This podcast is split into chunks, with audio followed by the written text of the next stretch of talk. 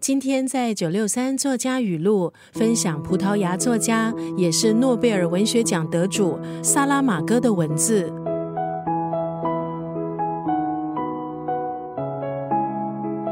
《失明症漫记》是萨拉马戈的代表作，在书中出现了一种具传染性的失明症。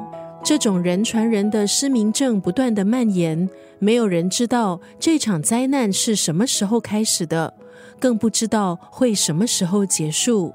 一批又一批的病人被送进集中隔离，生存的几率每况愈下。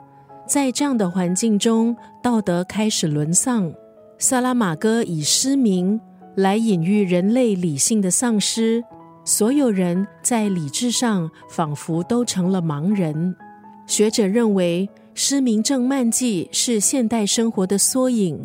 故事里的喧嚣还有迷乱，勾勒出时代黑暗的轮廓，人性的崩塌触目惊心。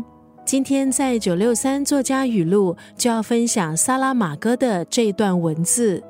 人们常说，让时间解决一切。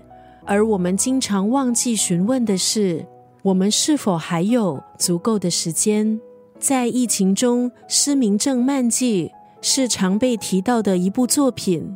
结尾时，书里的人相互搀扶走出精神病院。经历疫情的人相信格外有共鸣。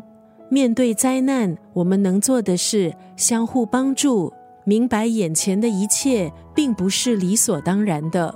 人们常说让时间解决一切，而我们经常忘记询问的是：我们是否还有足够的时间？